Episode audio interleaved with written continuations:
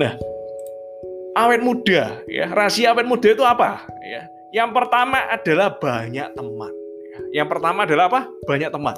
Di sini betul ya banyak teman. Di sini saya bisa kenal banyak orang ya. Dengan kita bisa kenal orang dengan beraneka ragam profesi ya background dan latar belakang ya. Saya bisa kenal Pak Mike ya saya bisa kenal Bu Yuli dan teman-teman yang lain ya. Yang kedua apa? Punya banyak hobi hobinya apa? Ngobrol, hobinya apa? Sharing ide, hobinya apa? Making money. Ya, itu hobi-hobi yang menarik teman-teman ya. Hobi-hobi yang menarik.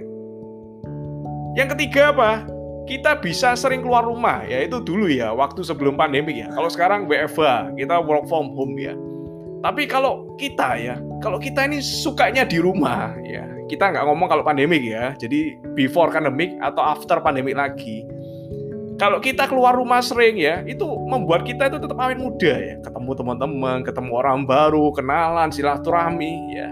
Itu juga suka, saya juga suka seperti itu ya, teman-teman. Yang keempat apa? Banyak komunitas. Ya. Jadi ini adalah sebuah komunitas yang positif ya, yang mensupport kita, yang mendukung kita, teman-teman. Kita diajari juga yang memuji orang, yang mengapresiasi orang. Kita diajari juga ya berpikir positif, kita diajari juga suka suka gimana cara ngobrol dengan bagus ya. Saya banyak melihat ya orang-orang yang dulunya ngobrolnya agak susah. Saya banyak melihat dulunya orang-orang. Jadi ini perubahan-perubahan hidup ya. Kita nggak cuma ngomongin dompet, kita nggak cuma ngomongin duit ya. Tapi perubahan hidup, perubahan pengembangan diri. Yang dulunya nggak suka ngomong, nggak bisa ngomong di depan, ngomongnya lancar banget ya, sampai harus dihentikan ya, sampai harus diaba-aba baru berhenti. Nah itu ya. Jadi itu ya kelima hal itu ya yang membuat kita bisa jadi awet muda ya, awet muda.